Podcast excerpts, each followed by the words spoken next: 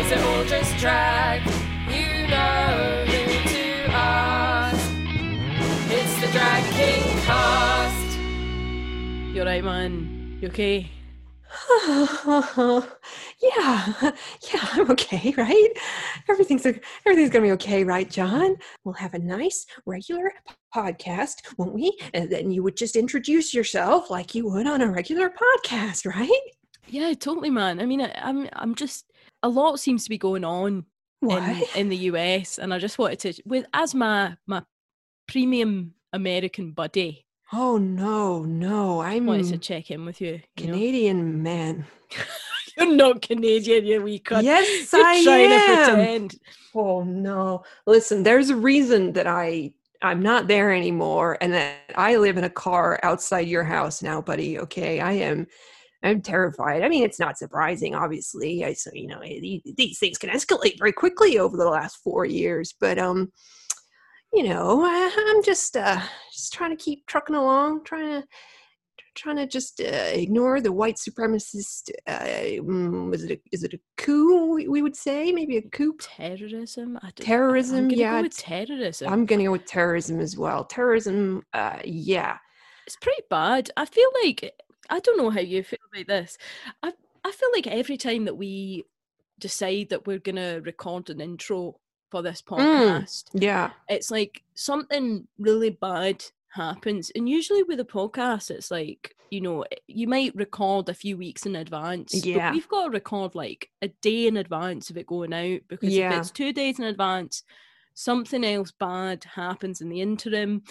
I just it's time doesn't make sense anymore. We're just on a an endless sort of uh what's it called like a running machine A little hamster thing, Yeah. you know. And I'm just like trying to sup at that water, n- water nozzle, just keep hydrated, like while I keep running and running and trying to outrun the next bad thing that's going to happen by the next time that we record an episode. Like, if you can imagine if we recorded this on Monday, that how many things would have happened between then and the day that we're recording this now? probably endless. I mean, I feel like on the hamster wheel, like the water is actually bad. Like Yeah. the walls of the hamster wheel are bad.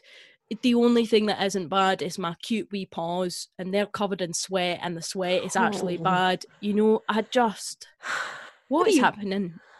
okay, let me ask you like we obviously you know and, and as white kings as well we got to be accountable for all the fucking shit that's going on and we have to be aware and we have to read about it and we have to we have to do something. But how also do you cope day to day? Like we also need to not make our brains explode from the trauma of everything that keeps happening. So eh, you're just man to man like how do you cope? Like how do you make your brain just not go like ah for like five minutes? My main coping mechanism is to come up with like fun uh distraction things to do Mm. during the day.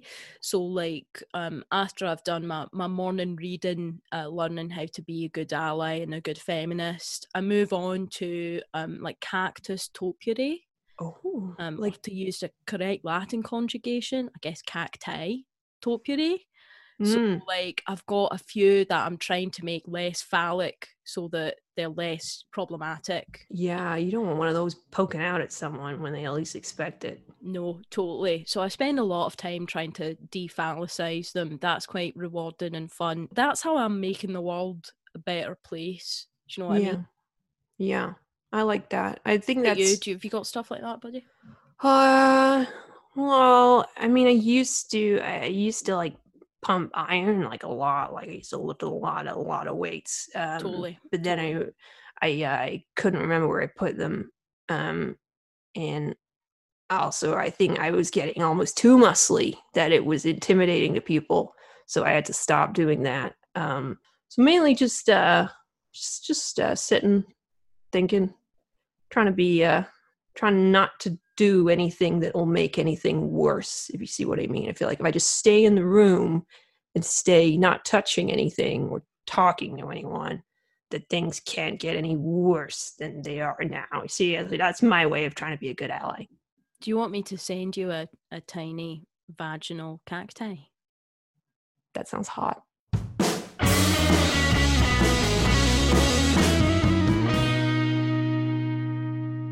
Hmm. Jodie. I'm the voice of John Travulva. Hi, I'm Katy. I'm the voice of Loose Willis. And, And welcome. to this new edition of Oh no, something else has happened. you had dreams of starting doing this podcast. You're just like, oh, it's going to be this really sweet, safe space to talk about alt drag and kinging and masculinity. And then every week, it's just kind of like a new edition of Two Queers Processing the Apocalypse instead. I know. I think Tier 5 and the siege on the Capitol have happened since last time we spoke, which was a week ago. Yeah. You're Yeah. so right. It has been. That is what has happened this week. What will it be next week? Please don't. I don't I don't know. I think I literally said in the podcast last week if you didn't do something every time something bad happened, then you would just not do anything. So, should we try and talk about something drag related? to quote myself, um, but I don't know. I feel like doing this is comforting, and I think there are so many great queer artists out there who still exist and who and some cute queers listening to this maybe who need just a little break for an hour and i would like to do that and i would like to give that to them Yeah. Welcome to your break time, little. I think one thing that I really wanted to ask you about was Mm. whether you'd ever performed masculinity before you started being a, a drag king, before you made Loose Willis. Like, had Mm. you ever, I don't know, been in a panto and played like the drag, the drag character? boy. Or, yeah. Do you ever, or did you ever do school plays where you played the boy? Or Yeah. did you dress up? you know. yes yes yes um yes.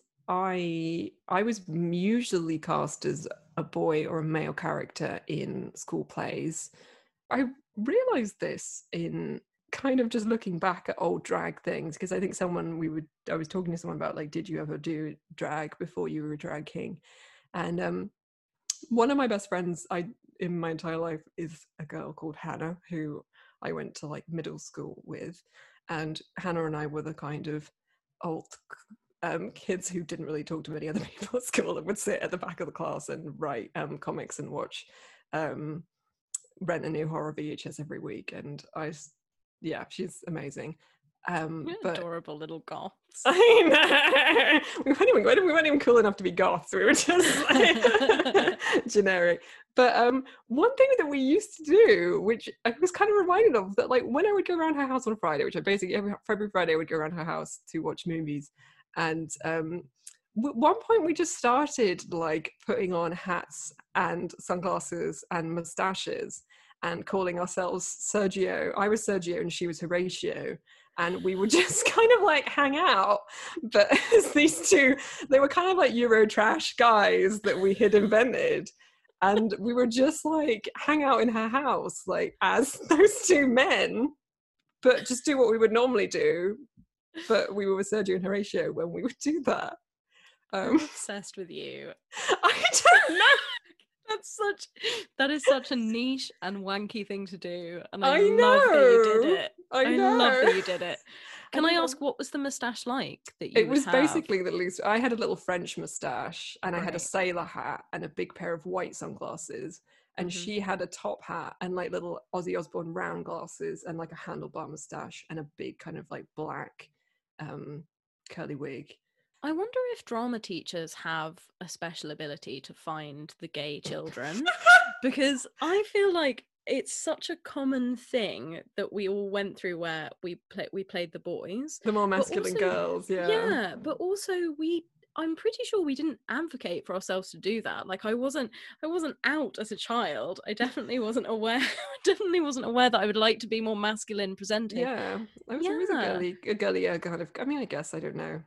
i Um, definitely i looked very feminine until i was like 16 and then i mean i had an incredibly sudden transformation because I made out with my best friend.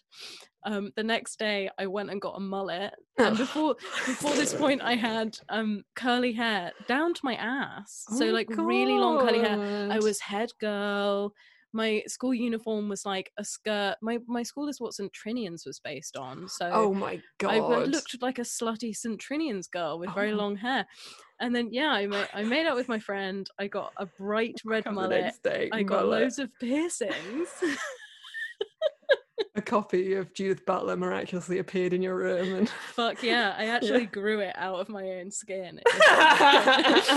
And, um, yeah, that was my transformation. And yeah, but far before that point, I was playing like Smike and Nicholas Nickleby and actually had an Mm. incredibly, and she won't mind me saying this because we've laughed about it a lot, a very erotically charged scene with my my current flatmate and enduring bestie um where she was the um the person running the like orphanage for the boys and she had to um beat me in this Oh scene God. I know, and they edited out so many of the other scenes, but this scene was de- deemed entirely appropriate. So I think Like, the they could feel the chemistry. I think could feel were the chemistry. I had to be tied up, dressed in rags, and, and beaten by my friend, um, who was So, also, I uh, think, was my second lesbian kiss down the line. So, I mean, a platonic and beautiful have any friendship. effect later in life. No, definitely, definitely not. But the drama teachers must have known. I feel like you enter the drama class and they're like, Maybe "That one will play the boy. It will that help one. them." That one. Yeah. Gorgeous one. Don't think I've ever have I ever played a woman. I don't think so. I'm not sure. I Every day when I go to work. you do drag up every day. Yeah. Um, yeah, I'm exactly the same. I feel like I I collated like a, a plethora of mask characters before I was before I was even 16. I think that's why I resented so much going into things like sketch comedy and improv and stand up comedy because immediately the only roles everyone ever wants to give you is you are now the wife in the scene, you are the girlfriend in the scene, you are the mum Yeah. in the scene. Which sounds like, made up, but it is true. Yeah. It It's all- really happens. Yeah. But the mask parts were always more rewarding. I mean, I Oh. don't think I would have gravitated towards them as much before I was um like more comfortable with presenting in a more masculine way in myself if there had been equally rewarding roles Yeah. that were feminine presenting like there just weren't the girl Yeah. parts sucked ass i did not want to do them they always sucked until until you were old enough to do like um, some cheeky Berkoff or, like, yeah. you know like Sarah that stuff Kane, where it doesn't really matter what gender that any of the characters are or that yeah, kind of thing. yeah, Yeah. yeah. I think the play we did after Nicholas Nickleby was um we did thoroughly modern Millie, and all the girls had to learn to tap dance, and it was just like, and I just got the year before is when I started at that school, so I got my scholarship the year before, and by the time we were doing thoroughly modern Millie, I'd I just managed to learn how to have a posh voice,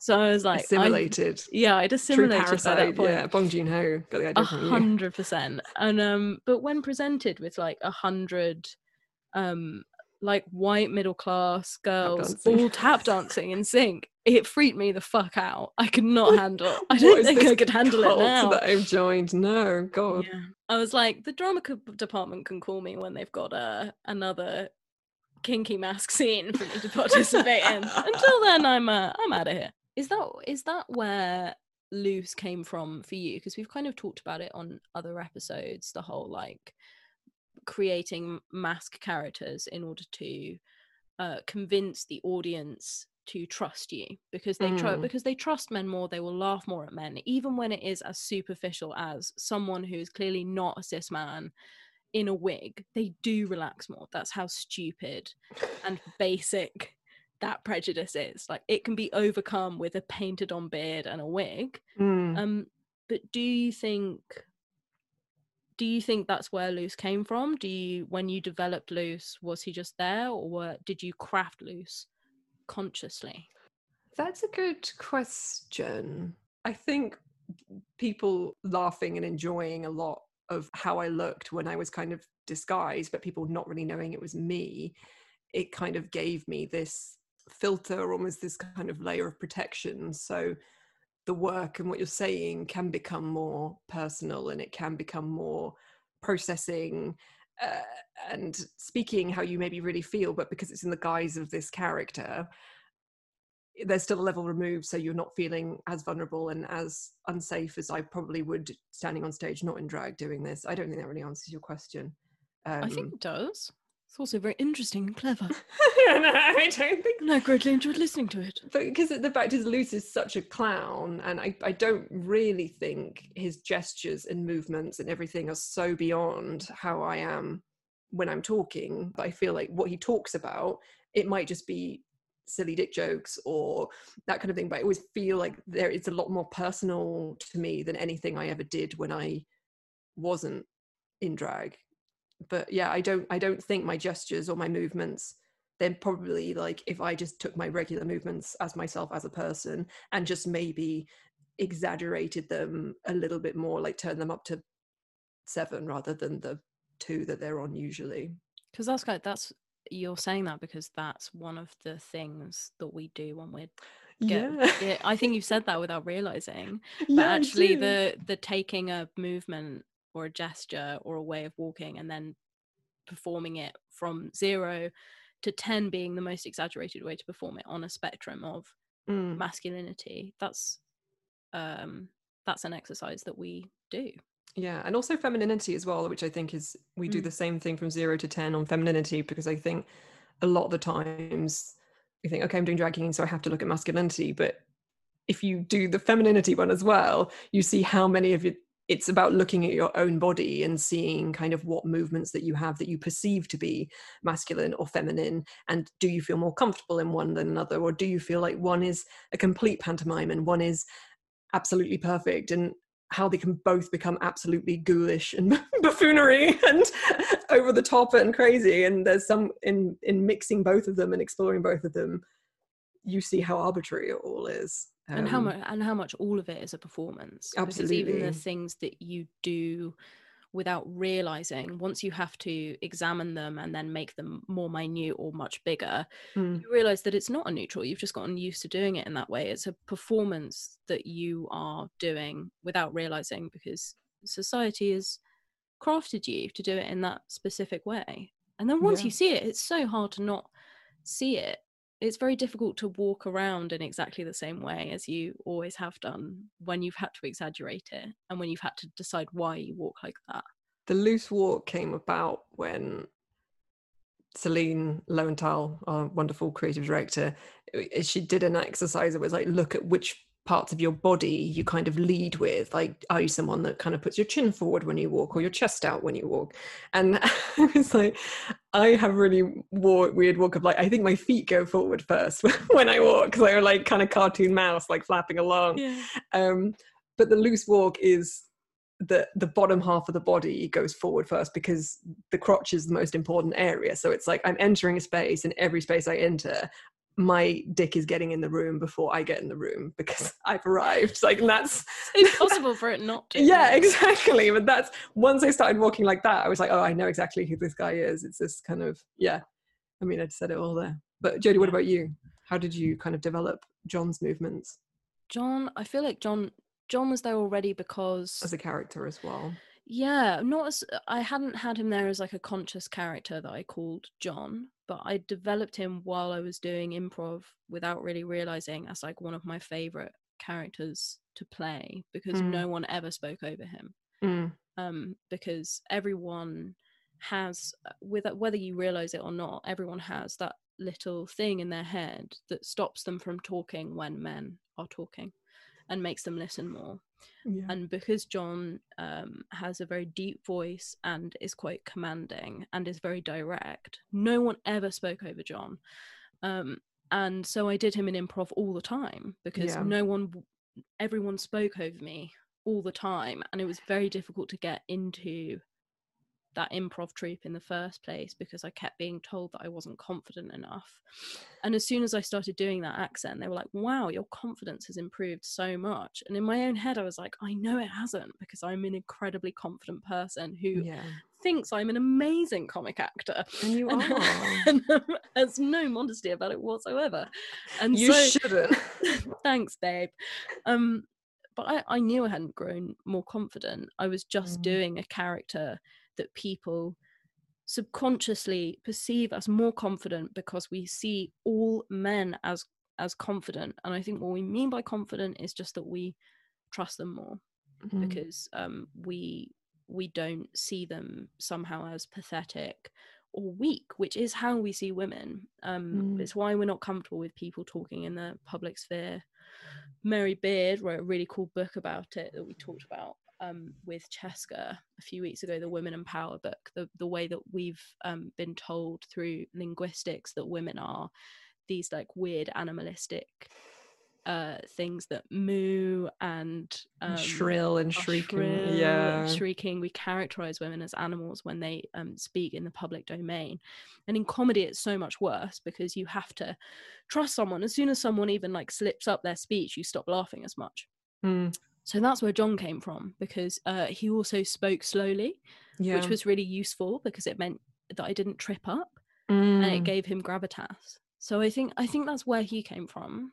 Um it, just as a like useful tool, really. And then I fell like deeply in love with him. When you made L- loose consciously, when you like joined Pecs and you created this king, Mm. did you know the answers to the questions? Because we have a list of what like 40 questions, something like that. Because I I when I was asked them, I felt quite deeply that I knew all of the answers. And I think and I think yeah. that I would answer them the same if I was asked them now. So like the is his room messy or tidy question, I think I would still say exactly the same thing. Mm, What's and, like, answer? If it really tight, really anally tidy. Yeah, I can, I can tell that. I can tell. yeah. control freak. What So, is like- Lucy's room messy or tidy, Jodie?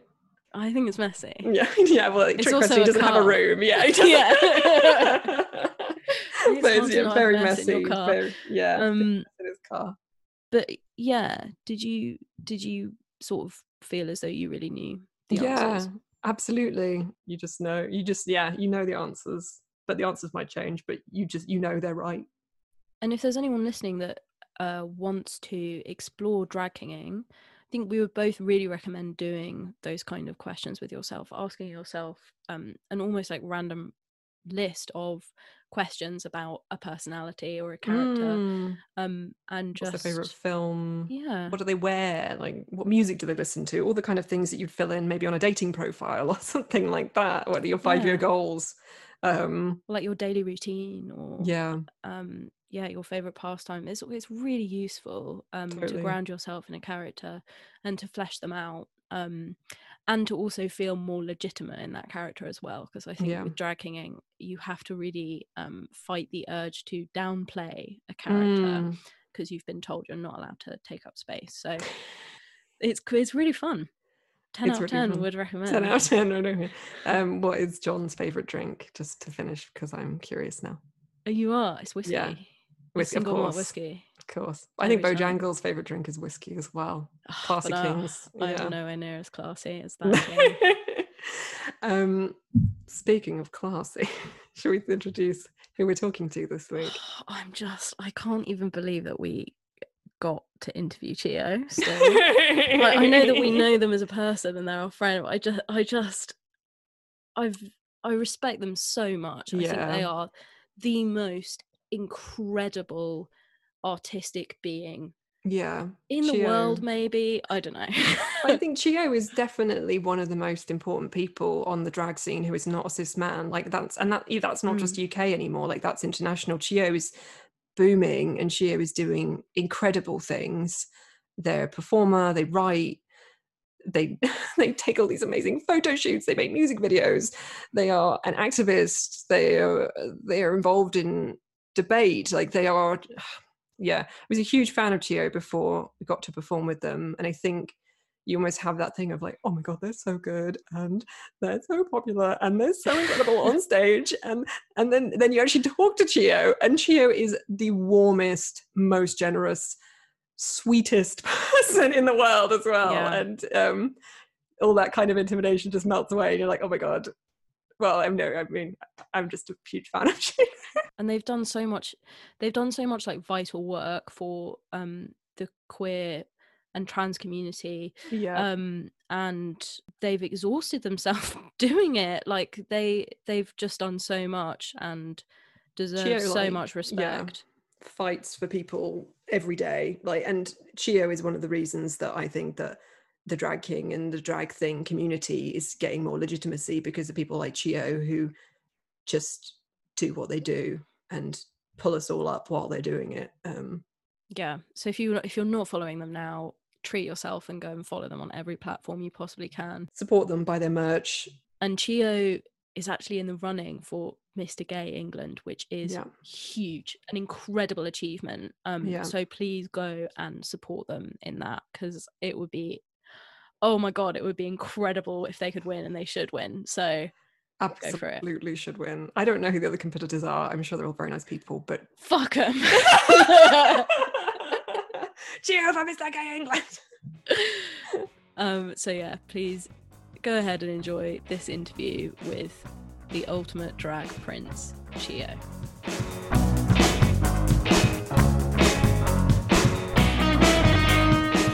Cheer! Yay! Oh, hey, gorgeous. Oh, how are you? It's so nice to see you in the flesh. Yeah, I'm good. I'm good. Yeah, I'm freezing and I started my period, so I haven't left my bed all day. Oh, Yeah, I'm in thank exactly you the same space. We're Thank you honoured for that you leaving did your bed for us. Yeah, I feel like since the last time. When it was the last time I saw you your Christmas show? I think Yeah. so. Yeah. How much has fucking happened?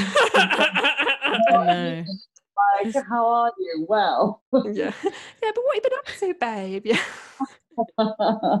Pandemic, revolution, usual, you know. how are you both? Yeah, okay. I'm like I'm similarly like crampy. Like I had I had a, an absolute disaster re my tampon just like exploding. So I'm just like my room is like slightly bloodbathed right now. Um that's it's like not in The even an exaggeration. Just like, yeah, Lauren it's like the door and just the door open and the gates the gates flooded. Um yeah, so I'm I'm just like I got through it and I'm here and I'm okay. Wow, I don't mean to laugh, but No, Jesus. no, Please we laugh. have to. Yeah. have to or I'll cry, and I've already That's cried what so Jodie's here for. Laugh. Point and laugh at them. Makes me I'll feel dance. I'll well. dance for you. We've been trying to ask everyone. Um, well, we've been doing a little pronoun check-in at the beginning, and also like um asking people to just give a description of um what they look like in drag. So like a, a physical description of their king or their You can't just say prince fit as fuck as well. So think Yeah, something or you can add that as like an extra attachment. Literally the first sentence that was going to come Sorry, out of my- sorry. No, please just say it. Say it. my whole brand. cool. Um, yeah, my name is Chiyo. My pronouns are he or they. Um, I am mixed race. I've got thick, black, curly, luscious hair, got bare volume. I'm fit as fuck Yes. in drag. um, in drag, I like to um, heavy contour, play with my bone structure and whatnot. My facial hair is usually a goatee with the what's what's this called? What you got? Like a little a French moustache or like. A little French moustache with a Mm. little goatee. Mm, Like a, yeah. I can see him Um, in my head. and I usually am wearing very minimal clothing because I do a lot of burlesque and burlesque. Oh my god, amazing description. So accurate. So good. What would we normally find? Um, what would if I went to see a classic like Chiyo act? What kind of thing would I see if I saw you on stage? So cheer. Well, it actually depends on my mood and the context of the space and um, the vibe of the audience, or like the context, the demographic of the audience, should I Mm. say? Mm. Um, so you can see me doing an upbeat burlesque number with like nothing deeper to it, just like, oh my god, here's a Queen song, here's some Prince, let's dance.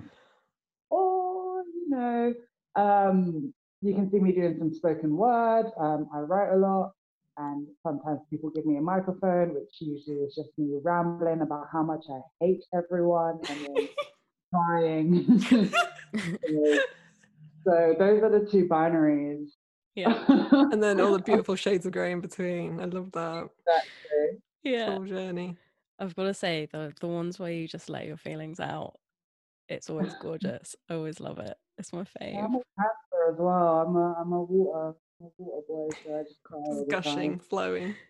I think the first I think the first time I saw you do that kind of act was at um Do you remember when we both got booked for that like Ben and Jerry's Pride thing in that tiny ice cream shop with like God, yeah. yeah, it was like twenty quid, and no one really knew. I don't know how they got tickets or knew it was happening. It didn't seem to be advertised anywhere, and then we ended up performing in an ice cream shop.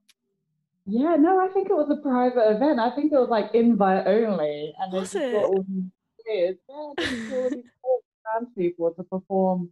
And I remember you were there, and then I looked to my left, and it was Travis Alabanza, and then I was like, "What is happening?" The Yeah, why elite were in the ice cream shop. Yeah. Best tiny gig ever, ever. I, mean, I feel yeah, like Sorry, Karen. No, no, no, I was just gonna say, like, I feel like everyone is just swimming around in existential lockdown dread. But Chiyo, you've you've achieved shit. You're a finalist in Mr. Gay England. What the fuck? Mm. That's amazing. yeah, what the fuck is that about? Yeah. So how did that come? Did you did you enter? Did people someone enter you? Was it like a big passion, like a whim? Uh-huh. Well, the application, well, they made a Twitter, well, the glory. Yeah. is this- We love the the glory. the glory Yeah. on Twitter tagged me in a post that Mr. Gay England made back in October 2019. So this was before I had had my surgery or anything, and they just mm. tagged me and they were like, "Oh my God, Chiyo for Mr. Gay England," and I was like, I don't know, the whole idea that these the, the Glory are like family to me, and they're they're, they're such Yeah. a core London queer nightlife. And the fact that they saw me pre-surgery, I'm not on hormones, none of, I'm not I wasn't or I'm not following any linear transitional routes that people mm. typically associate with being a trans man. For them to even then think I was worthy of being Mr. Gay England really just warmed me. And I think Yeah.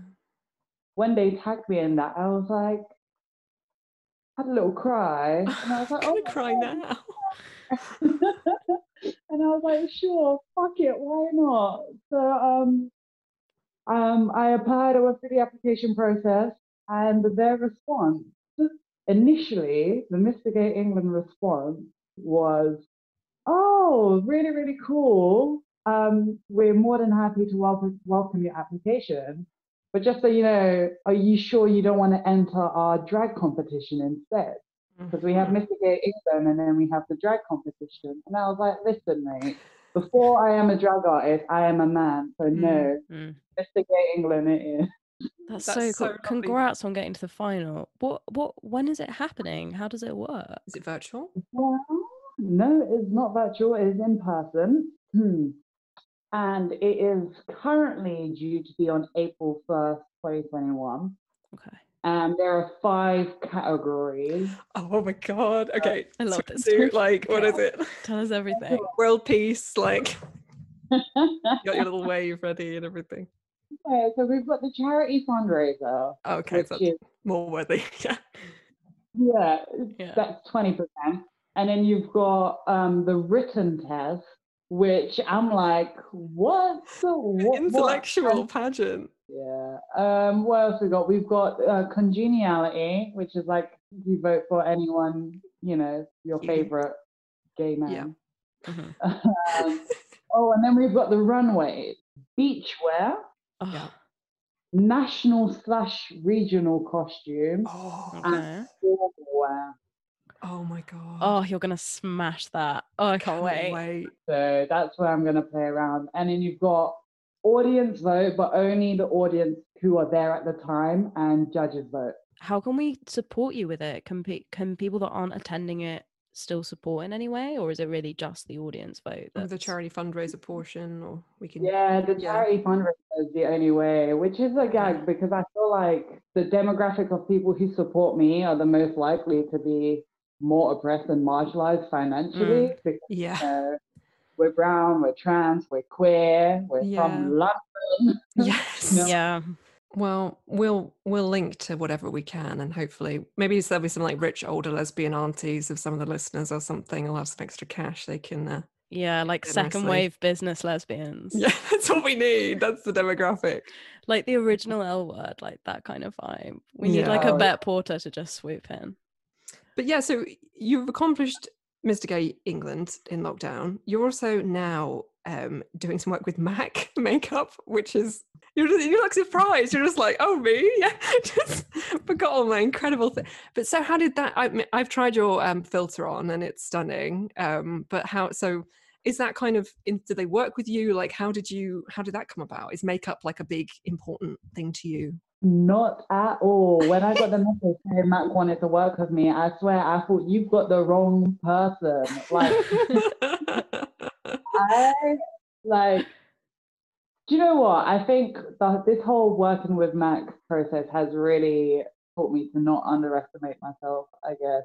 I have put for a very long time, I have um, more off stage than on stage. But one of my biggest insecurities when I do drag is that I rely too much on my body because I do take my clothes off a lot. And one of the things that people tell me, oh, also because I do a lot of active sex, work, both online and offline, I've got a very sensual energy. Like I'm very provocative on social media purposely. But as a result, the first thing that a lot of people tell me or what they talk to me about is um, sexiness or my body or my aesthetic or being Mm. attractive. I remember when I did a I did a drag competition a few years ago um, called NADC, and it, it was really really great competition.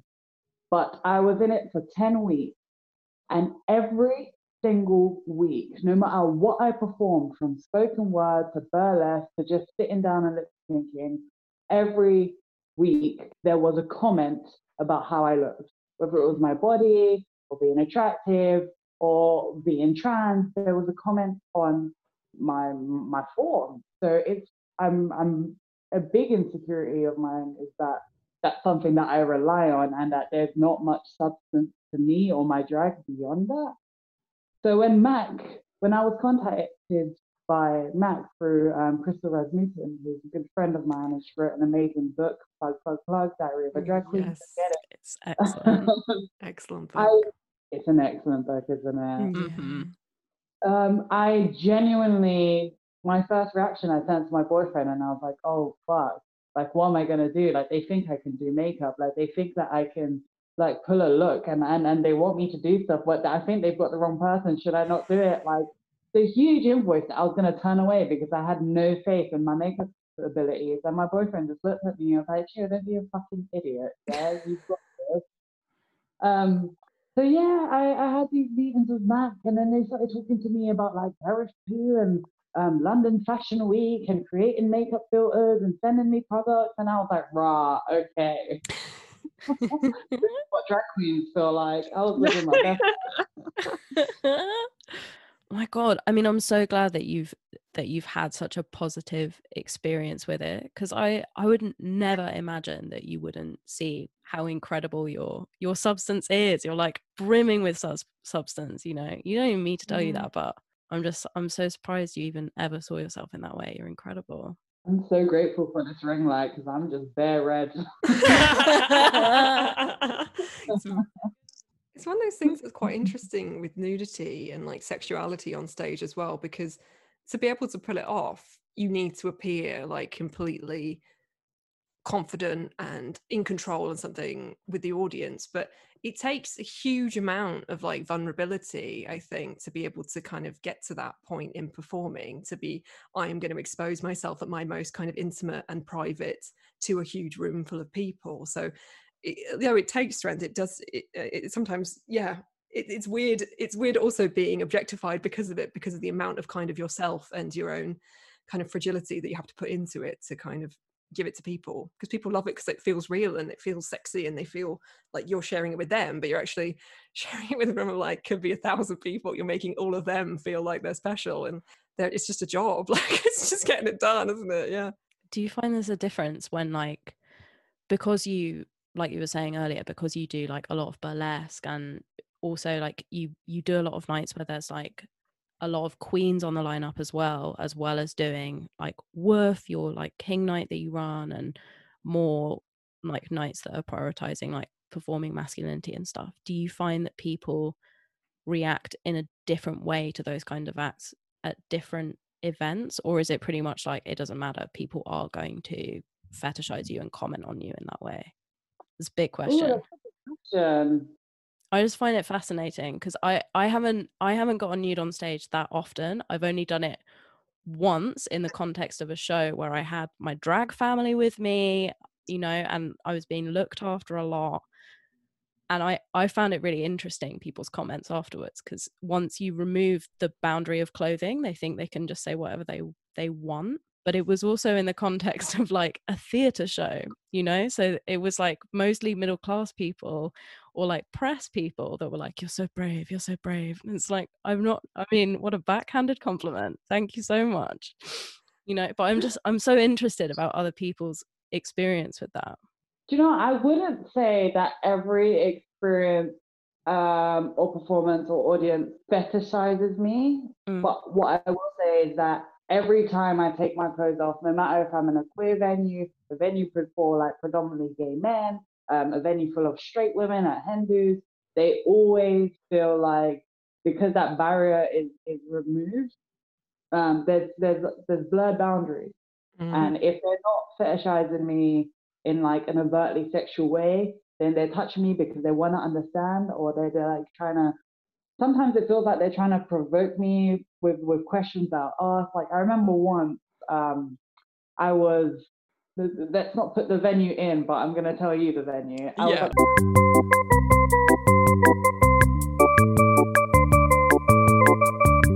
which is ironic that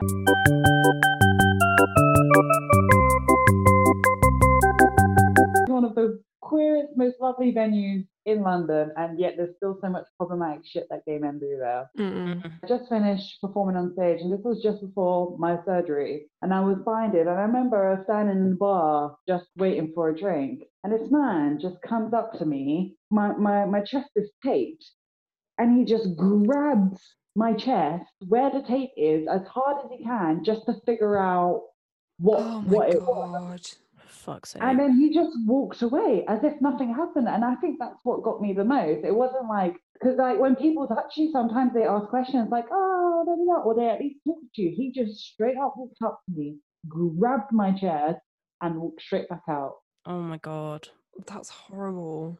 It's so fucked, isn't it? I think I've had my ass slapped by more gay men than like any other category of human that I can come up with. It's like a, we're all in it together. Like I get to touch you. Like I own the experience of being a marginalized person, so I can touch all other people. So much misogyny in the gay male community is unreal. And and being in um, a pageant or a competition full of cis gay men is a vibe. Like watching, I didn't know how much it would bother me having one cis gay man call another cis gay man a cunt until I realized that none of them had any, and I was the only person with one in that entire.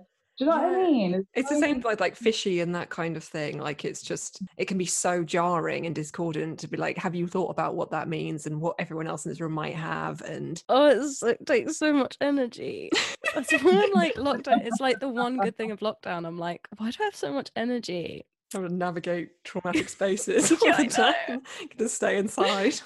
With Woof, um, we did a gig at South Bank with Woof, but I think it was Lily, um, Lily Snatch Dragon was comparing, who is just incredible. And Mhm. it was an outdoor gig, and it was a thing of like general public, no tickets, people can kind of wander up, watch. And from the minute um, she came on stage, she was just like, okay, these are the rules for like consent. This is like you don't touch people unless they ask you to touch. If a performer wants to touch you, they'll do this. If you don't want that, this is what you do back.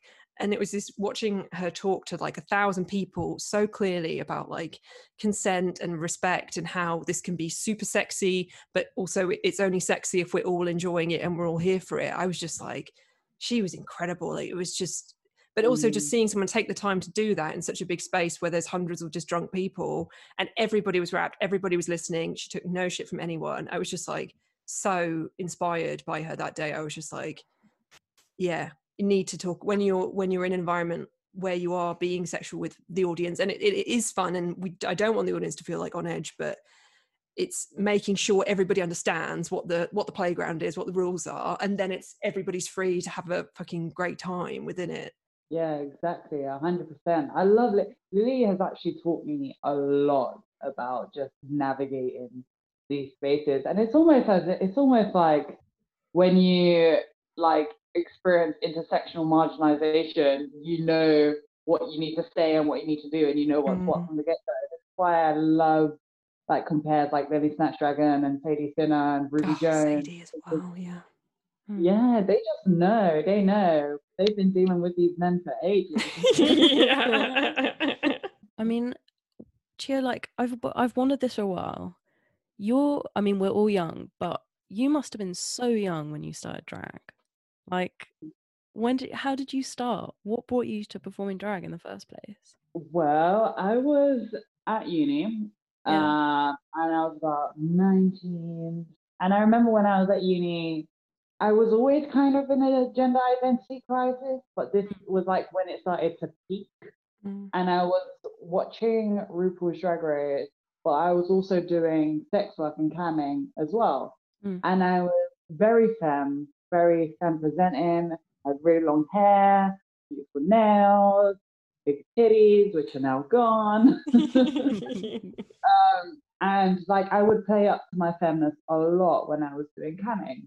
And I remember watching this show about drag and, and makeup and gender and knowing that I was completely intrigued, almost infatuated, but still very critical in terms of like, I love something about this. Like, I mm-hmm. am completely obsessed with it, but also that's not me. Like, I'm, they, they send very clear messages that people like me are not allowed in that space. And, you know, when you yeah. are someone who is not a cis man, I feel like you feel that immediately. Like if you're excluded from a space, no one has to tell you. You just see it and you feel it. So I started questioning um, drag and gender and masculinity and and if what would be the opposite of a drag queen and do they exist? So I remember very vividly like about to go on cam and start this session, but also taking a step back and googling what is a drag king or drag kings. And the only thing that I could find was maybe like one or two YouTube tutorials and them all. And I was like, okay, mm. cool. I started playing with makeup and I was like, do you know what would be hilarious? Well, it was very funny to me. I was like, what if I do this like drag king type makeup thing and just log in to camming and sex work and just troll with all these middle aged cis men and just live my best life? Oh so oh my god. got into drag. That's I got into amazing.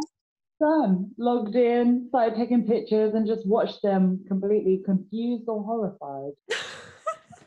I bet there were a bunch of them that were really intrigued as well. Like, Yeah, you probably helped them. yeah.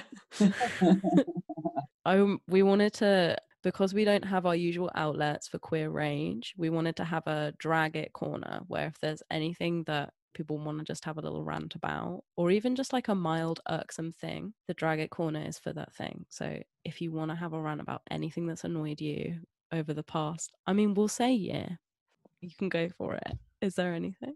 Yes, there is. I'm so glad you have asked. Um, okay, just since I have been announced as the first trans finalist for Mr. Gay England, the backlash on social media, especially Twitter, has been ridiculous. Mainly from within the LGBT plus community, mainly from cis gay men and cis lesbians. For example, the LGB Alliance. Oh my Um, god. yeah, they actually like launched a whole campaign against me and like it was crazy. But I think I just want to take this moment to just be like, listen, gay men can love pussy and lesbians can love dick because humans are not defined by their genitalia and sexuality is complex. If I am a trans man and I say I'm a man and I date another man, guess what? We're gay, whether you like it or not. So I don't I don't even know if like as teens we we want to like stay within the LGBT community or whatever, but that's our choice to make. All these people like the LGBT Alliance are like oh, we don't want the T. Like, guess what? Some T's are also the L, and some T's are also the B, and some T's are also the G. Like, we have sex too. Trans people have sex. Trans people have a sexuality. Like, what's wrong with you? Wake up. Damn. Thank you. Yeah. Thank you. Oh my god, the fucking LGB alliance are Be like. Satan's anus. Like, what the mm-hmm. fuck is wrong with them? Like, I just, I'm sure there won't be any turfs listening to this podcast, If but there are, turn off and throw what you Fuck have out the window and fuck off because you're not welcome here. oh, people are scum. Sorry. That was a very good answer to the the rage corner, though. So, um, Chiyo, how can people support you? Do you have a Patreon? Do you want to do your social media handles? Tell us what you anything fun you've got coming up you'd like people to know about. Opposite of the drag corner, elevation, excellence corner. Elevation. Yeah. Excellent. Cool. Yes, I love that. Um, yeah, you can follow me at Prinx Chiyo, which is P R I N X Chiyo, C H I Y O, on all social media handles, especially Instagram. I've got merch for sale. I've got these really cool t-shirts that have my face on it, and then it says "Boys Bleed," period, and I'm wearing a tampon crown. How cool Oh is my that? god. So good, amazing.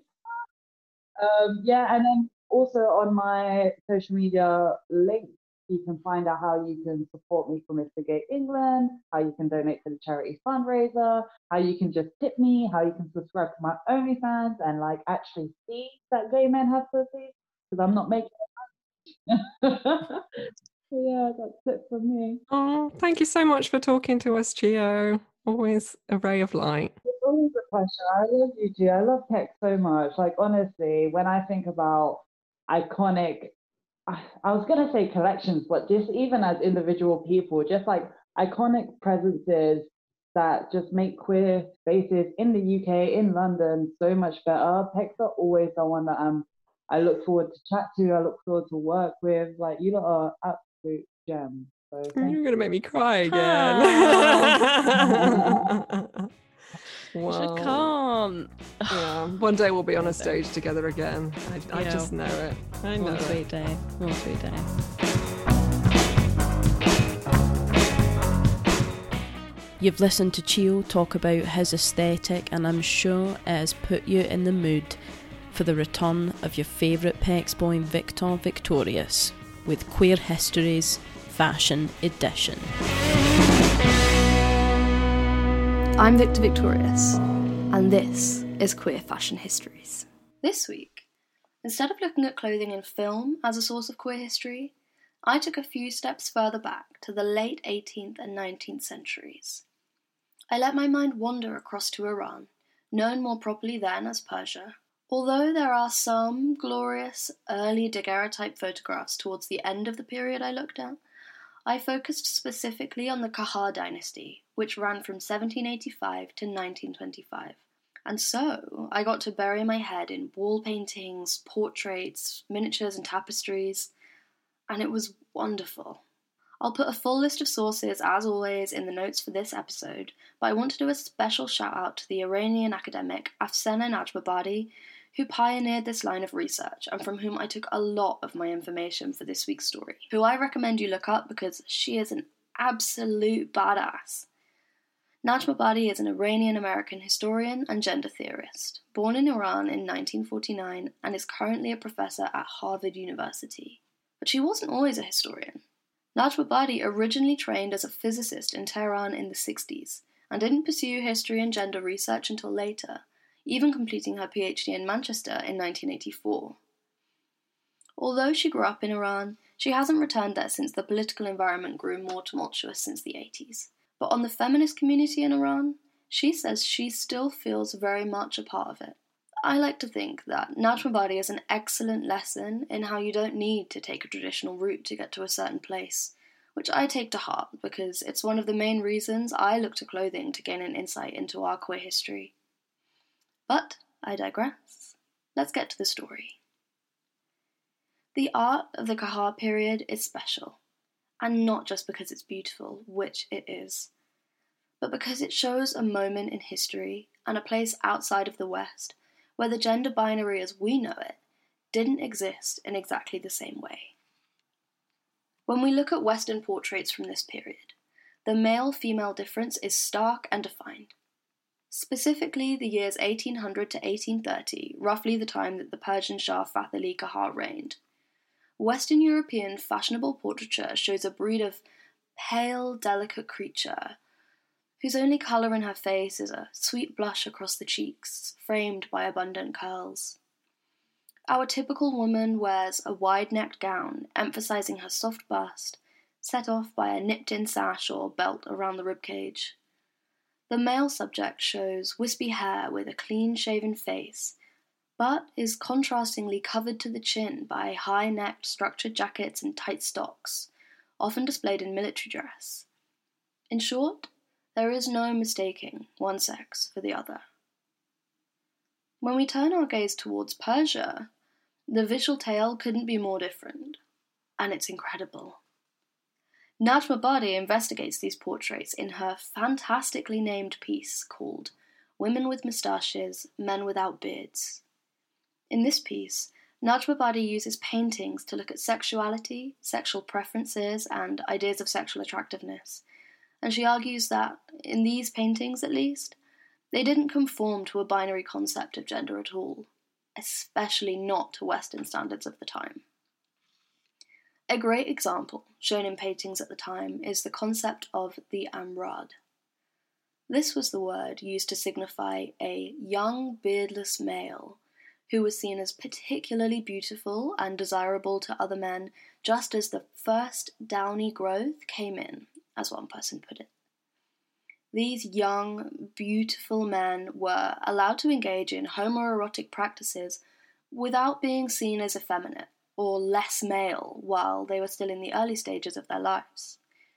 Mysticism and poetry even emphasized homoerotic love and friendship as an ideal.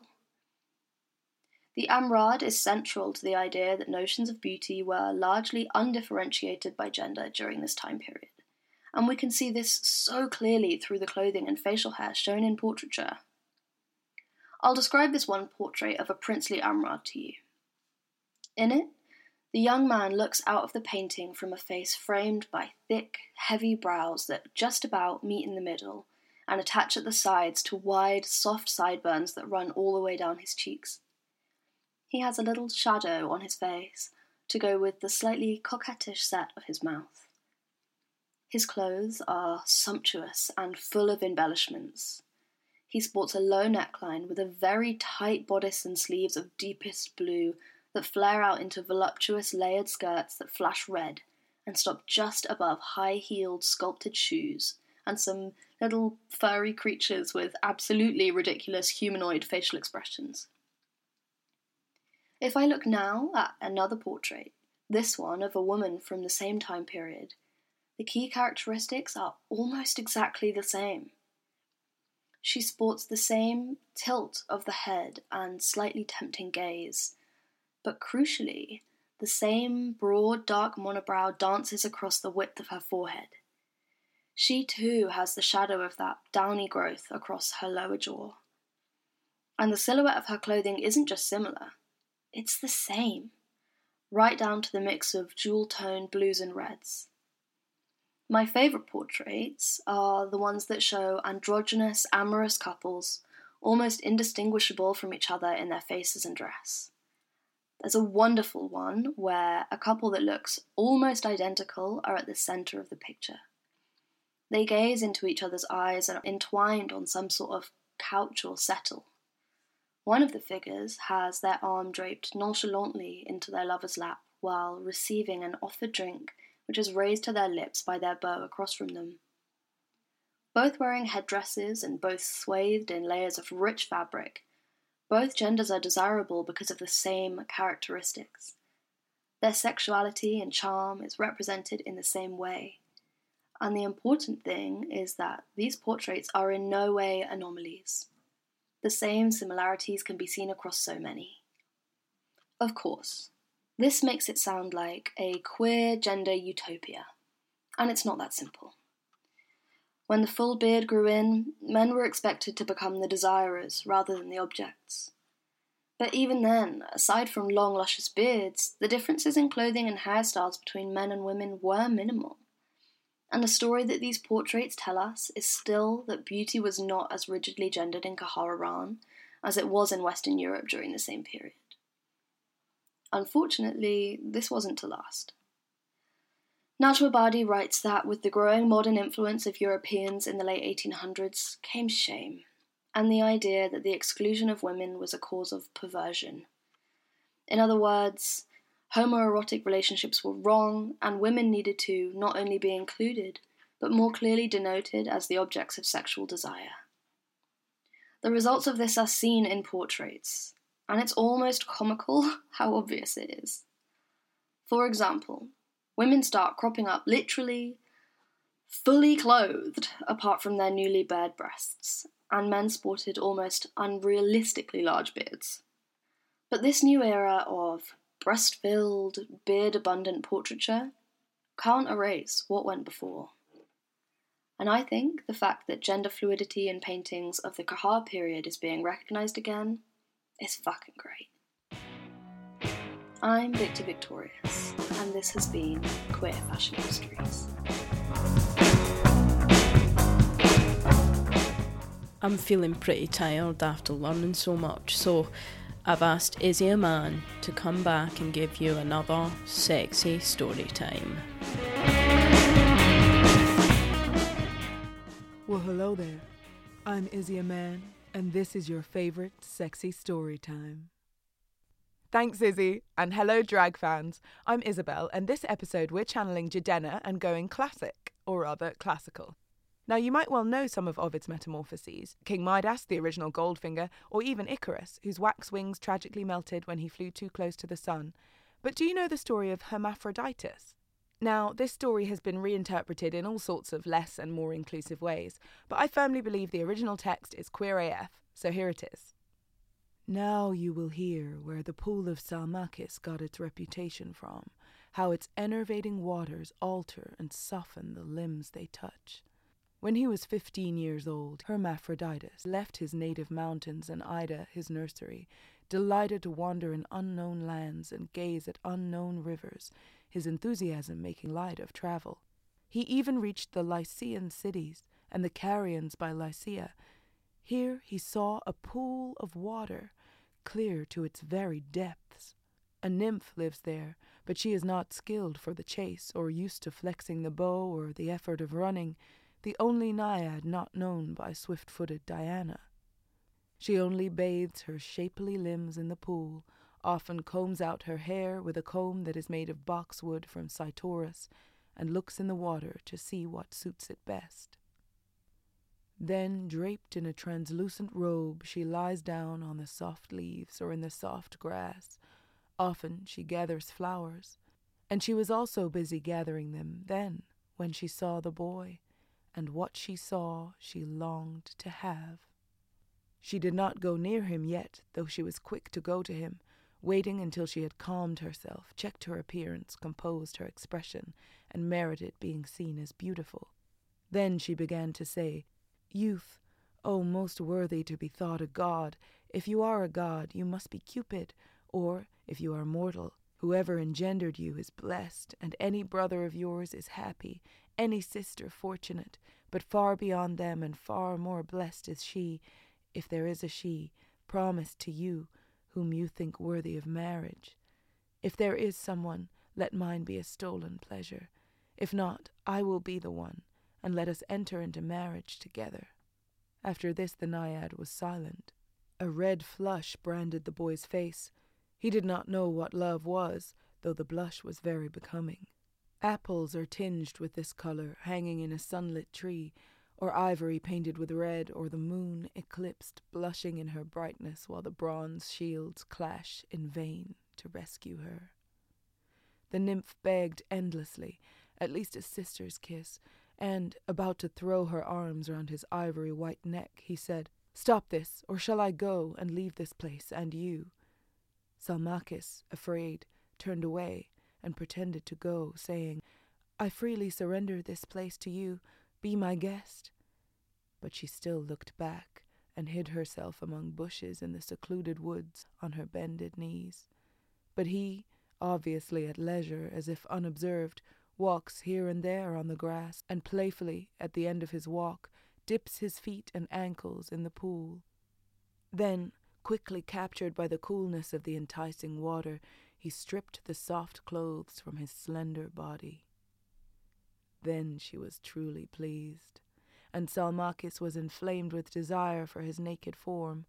The nymph's eyes blazed with passion, as when Phoebus's likeness is reflected from a mirror.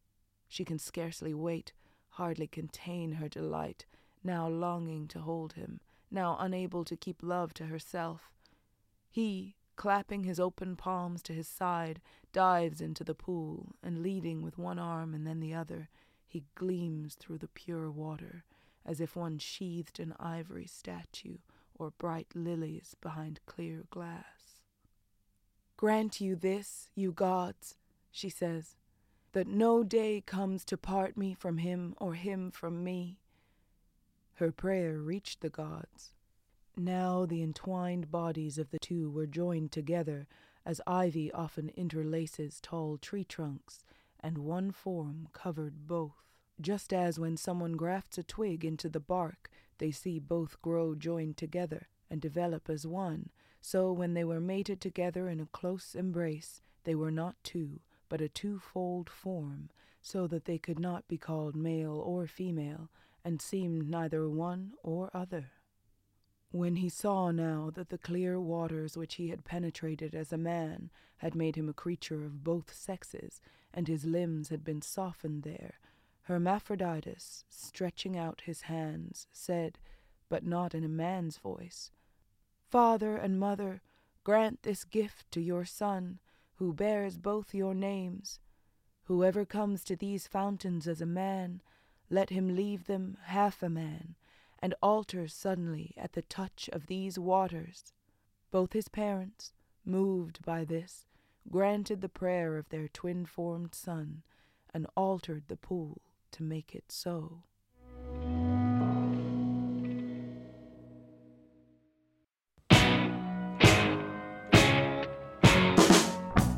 You have been listening to the Drag King cast from Pecs Drag Kings. If you enjoyed it, then please donate to Pecs's Patreon, where we'll shower you with extra content like the royalty you are. And if you can't afford that, then please subscribe and give us a five star rating on iTunes because it really does help us out. You can also follow us on Instagram at Pecs Drag Kings, on Twitter at Pecs Drag, and on Facebook at Pecs.thedragkings. The Drag King cast is presented by Jodie Mitchell, aka John Travulva, and Katy Bulmer, aka Loose Willis. And you also heard from Vic Aubrey, aka Victor Victorious, and Isabel Adamarco Young, aka Izzy Aman.